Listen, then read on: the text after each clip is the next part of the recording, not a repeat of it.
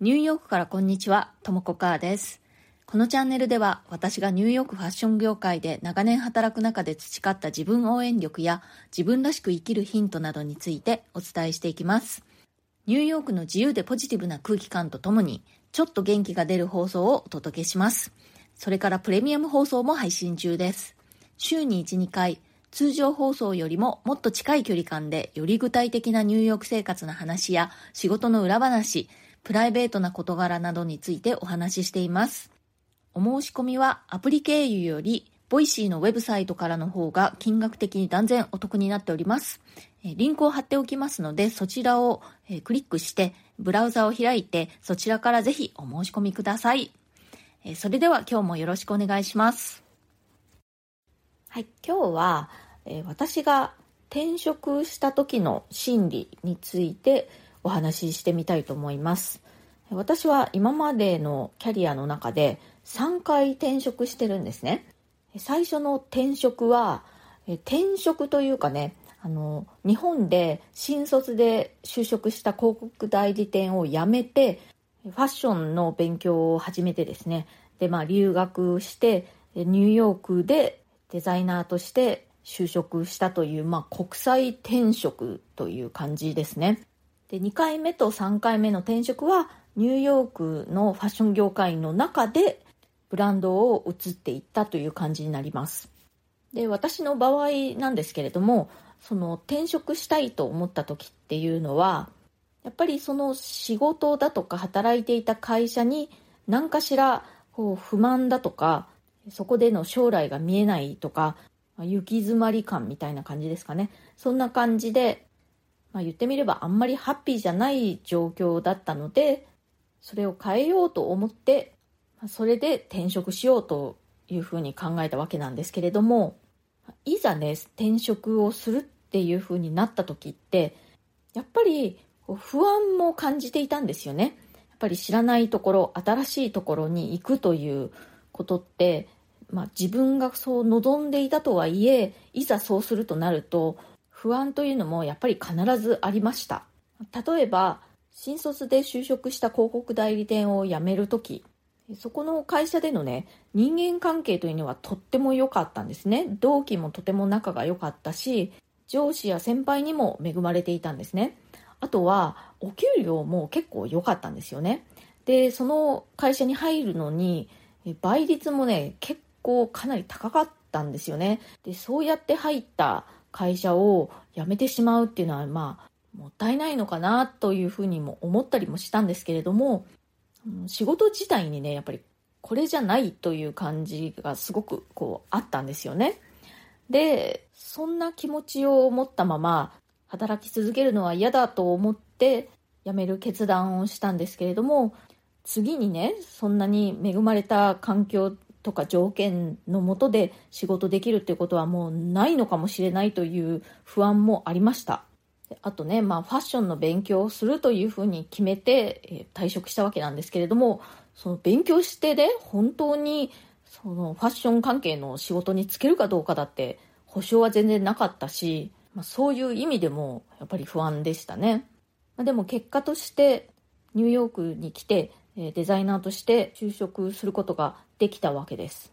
2回目と3回目の転職というのはニューヨークに来て、ファッション業界で実際に働き始めてからなんですけれどもやっぱりこう転職しようと思ったのは、何かしら満足いかない点があったからなんですけれども、まあ、もうちょっと具体的に言うと、その会社にずっといても成長の機会がないだとか、まあ、あとは社内の人間関係とかね。でそんな風に不満を感じていてもやっぱりいざ転職するってなると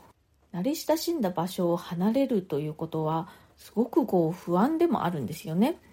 だってそう新しく行く場所が今いる場所よりもいいっていう保証はないわけですからね。だったら今不満だけれども、まあ、言ってみれば今の不満というのは慣れ親しんだ不満であってどんなもんかはまあ分かっているとでもしかしたらね新しい環境にはさらにそれよりもひどい状況というのが待ってるかもしれないわけなんですよねだったらまあ今多少不満でもそんなリスクを冒さない方がいいかという考え方もあると思うんです。でも私は自分の過去の3回の転職振り返ってやっぱり思い切って転職してよかったなと思います。やっぱり仕事って人生の中で結構な時間を費やすものですよね。で、その仕事の状況がそこそこアンハッピーみたいな感じっていうのは人生においてどうなんだろうってそれにね目をつぶって我慢して長い時間をそうやって過ごしてっていうのはやっぱり私は嫌だなと思うんですね。だったらやっぱりよりハッピーになれるように進んでいく変えていく勇気を出してチャレンジしていくっていう方を選びたいなと思います。転職したら必ず状況が好転するとは限らないですけれども状況が好転する可能性だって大いにあるわけですよね。でも変えようと思わなければずっと今のアンハッピーな状況から出ようとしないのであればまあそれはずっとアンハッピー確定ですよね。どっちがいいですか？やっぱり少しでもハッピーになれるチャンスにかけた方がいいと私は思います。今あなたのいる状況っていうのが不満なのであればやっぱりこうちょっとジタバタ動いてみるのがいいと思います。不満なんだよねってずっと愚痴を言い続けていても何も変わらないですからね。はい。コメントねたくさんいろいろいただいてますのでお返事をしたいと思います。まずはですねえ私が一緒に働きたい人その3つの条件とはという回にコメントいただいております。この放送は3月12日でしたね。でその3つの条件というのは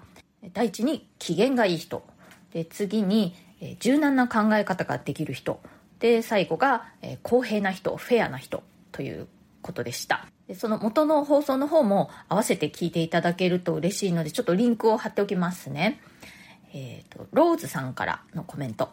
一緒に働きたい人3つ全て共感します。ぼんやりしていた理想の人物像がはっきりしました。新しい職場ではそんな視点で周りを見たり自分自身そんな人になれるよう精進していこうと思いました。ということで、えー、ローズさんありがとうございます。共感していただけて嬉しいです。そうあのね一緒に働きたいなと思う3つの条件私も私自身そうありたいなと思ってそういうふうにできてるかなっていつも思ってます。それから次は、え3月15日の放送でした、え久々の日本で感じたことをシェア。日本人は完璧なサービスを目指しすぎではの回にコメントたくさんいただいております。これは日本人のサービスがねちょっと過剰なんじゃないかと。サービスする方が頑張りすぎちゃって逆に疲れちゃうんじゃないっていうそんなにサービスしなくてもまあ人間大体やっていけますよという、まあ、雑な国アメリカに住んでいる私ならではの、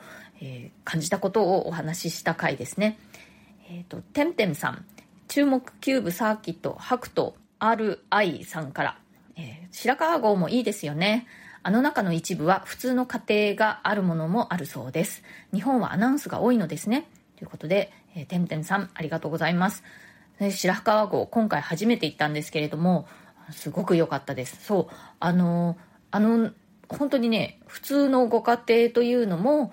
例のねあのよく見るあの合掌造りの集落の中にはあるんですよね。一部のエリアは本当に見学用みたいな感じでね中を開放してそこにはもう人は住んでいないんですけれどもそれ以外のエリアというのはまあ、あの、そういう観光客用のお土産物屋さんを営んでるお家なんかもあるんですけども、本当に普通のご家庭みたいなところもたくさんありました。そう。そして日本はね、アナウンスすっごく多いと思います。親切っちゃ親切なんですけれどもね、これからカーブしますから気をつけてくださいとかね、こっちのドアが開きます。お忘れ物なく滑りやすいから気をつけろとかね、もうすごいアナウンス多いと思います。それから加藤玲さん。すごい。私は中国人だけど、日本に来て20年です。日本のサービス良すぎですから他の国に行くとサービスと人の態度とか慣れずに文句が多いいろんなこと不満が増える働いてる人の気持ちは楽しく働いてる人が少ないと思いますまあまあ日本の文化と思って慣れるしかないですねということで加藤玲さんありがとうございますそうあのね私が気になるのは働いてるの人の気持ちがやっぱり楽しくなさそうっていうのがあるんですよね。働いてる人大変そうって思って、だったらね、そんなにあの、完璧に頑張らなくたって大丈夫ですよっていうことを言いたかったんですね。加藤玲さんも日本という外国に住んで20年、まあ、私もアメリカという外国に住んで、まあ、25年ということで、なんか似た立場ですよね。ちょっと親近感を感じました。それから双子座さん。書いてある、説明してあるから聞いてはいけない圧力がある気がします。また10年前より公共機関等で助け合いが減った気もします。かっこスマホ普及の影響かなせっかく人間だから人間らしく関わり合って生きていきたいです。ということで、双子座さん、ありがとうございます。これね、私も思いました。やっぱりね、書いてあるでしょ？説明してあるでしょ？っていう感じで、あの、そこをあえて聞くと、書いてありますからみたいな感じでこう不機嫌になられるっていうかまあねちょっとイラッとされるみたいなのを感じますね。でまあ逆にねアメリカだとそういうところがこうあんまりちゃんと書いてないとか説明してない不親切なのでまあ人間同士みんなが聞き合って助け合ってるっていう感じなんですよね。それからカエル子さんそうなんですよね私も欧州と米国に住んだ経験があるのですが日本はトゥーマッチな感じがします。特に電車のアナウンスなんかを聞いていると、ある意味洗脳のように感じますね。でも世界人口密度ランキングを見たり、日本が島国であることを考えると、これだけの人口の統率が取れている。かっこ災害時も大きな暴動が起きないのは、日頃からの洗脳も役立っている気がします。ということで、カエル子さん、ありがとうございます。確かにね、あの、もうパッと見ても、特に東京なんかの人口密度、すごいですよね。やっぱ人が多い。それでも、すごくこう、オーガナイズされててね、物事が滞りなくサクサクと進むっていうのは、そういう決まりだとかね、効率を良くする仕組みというものがちゃんと考えられていて、えー、大多数の人がちゃんとその仕組みに従っているっていうことがあるからなんですよね。やっぱりそういう事情というのもあるというのはね、すごくわかります。それからアップさん。災害時に大きな暴動が起きないのは良いこと。日頃から洗脳されているのは怖いこと。それなら自分で考える習慣をつける。自分で考えられる人を育てる。それにはどうすればいいか。課題だ。昭和30年頃の記憶。ほうれん草1羽10円を新聞紙で作った袋に入れてくれた。レジ袋が有料になり、持参の袋を使うのが普通のことになっても過剰包装は止まらない。日本の外から見ると日本がどんな国か客観視できるんですね。ということで、アップさんありがとうございます。まあ、確かにね、あの、過剰放送っていうのはやっぱりまだあるなと思いますね。あと、あの、スーパーなんかでも、ちょっとこう水気のあるようなものっていうのを店員さんが包んでくれる時はちゃんとあの個別の小さいビニール袋に何も言わなくても入れてくれたりするじゃないですか。そういうところはね、すごくこう、親切というか便利だなと思うんですけれども、まあ、アメリカだったりすると、そんなものも全部一緒にぐしゃぐしゃぐしゃっと入れるという感じだったりするのでね、まあ、日本だとそうやって自分がお客様の立場の場合気を抜いていても OK っていうのがありますよね。アメリカだとやっぱ自分がこう見張ってあちょっとそれはとかねこう言ったりあのビニールに入れてくれますかとかなんか言わないといけないっていう感じなんです。それからまさみんりゅうかさんっていいのかな、えー、そうですね。お菓子を見るとこの切り取り線いるかな？こんな個包装必要かなと思うことがあります実は自分の勤め先でも商品知識を高めてほしい、勉強してほしいからダブルワーク禁止なんてのもあって、会社やお客のために自分を削るのは当たり前のような風潮にちょっと違うかなと思います。ということで、え、まさみんりゅうかさん、ありがとうございます。なんかそんな理由でダブルワーク禁止して、それは法律違反にならないんでしょうかね。なんかダブルワークだとか、まあ、その会社以外の仕事をすることによって、もっとこう柔軟な視線とかね違う視点を得られるっていうメリットもあるんじゃないかなって思うんですけどね。そんな感じでダブルワーク禁止とかやっていると逆にその会社の競争力が失われていくんじゃないかなっと私なんか思ったりします。今日は私が過去に転職した時にどんな気持ちで転職するというふうに決めたのかというお話をしました。やっぱり現状に不満があるのであれば、不満だとか不安があるのであれば、それを変える方向に動き出さなければ、まあ、ずっと悪いままですよね。動くことでより悪い状況に陥ってしまうかもしれないっていう不安があったとしても、ぱりそれを乗り越えて動き出さないことには、まあ、ずっとその不満な状況っていうのは変わらないわけですからやっぱり未知の世界に飛び出していくこと変化っていうのはやっぱり不安がつきものだけれども多少のリスクは取って勇気を出して動かなければより良くなるチャンスというのもないわけなんですよね。私自身ね、そんなにフットワーク軽い方ではないので、過去にえ転職した3回ともやっぱりとっても不安にも感じていましたけれどもそれよりもやっぱりこのまま不満なままで言い続けるのは嫌だという気持ちが大きかったので変えたいと思って、え動いたという感じでで結果として私はその3回の転職とも全く後悔はしていないしすごくあの動いてよかったなと思っています。今日の放送が気に入ってくださったらチャンネルのフォローや SNS でのシェアなどもしてくださるととっても嬉しいです。いつも SNS でシェアしてくださる皆さん本当にありがとうございます。それからご感想やご質問、コメント、リクエスト等ぜひお気軽に送ってください。匿名ご希望の方は私のプロフィールのところの一番下に質問箱のウェブサイトのリンクを貼ってますので、そちらをご利用くださるとお名前が一切出ないで私にコメント、質問等を送ることができます。今日も最後まで聞いてくださってありがとうございました。なんかあっという間にもう日曜日、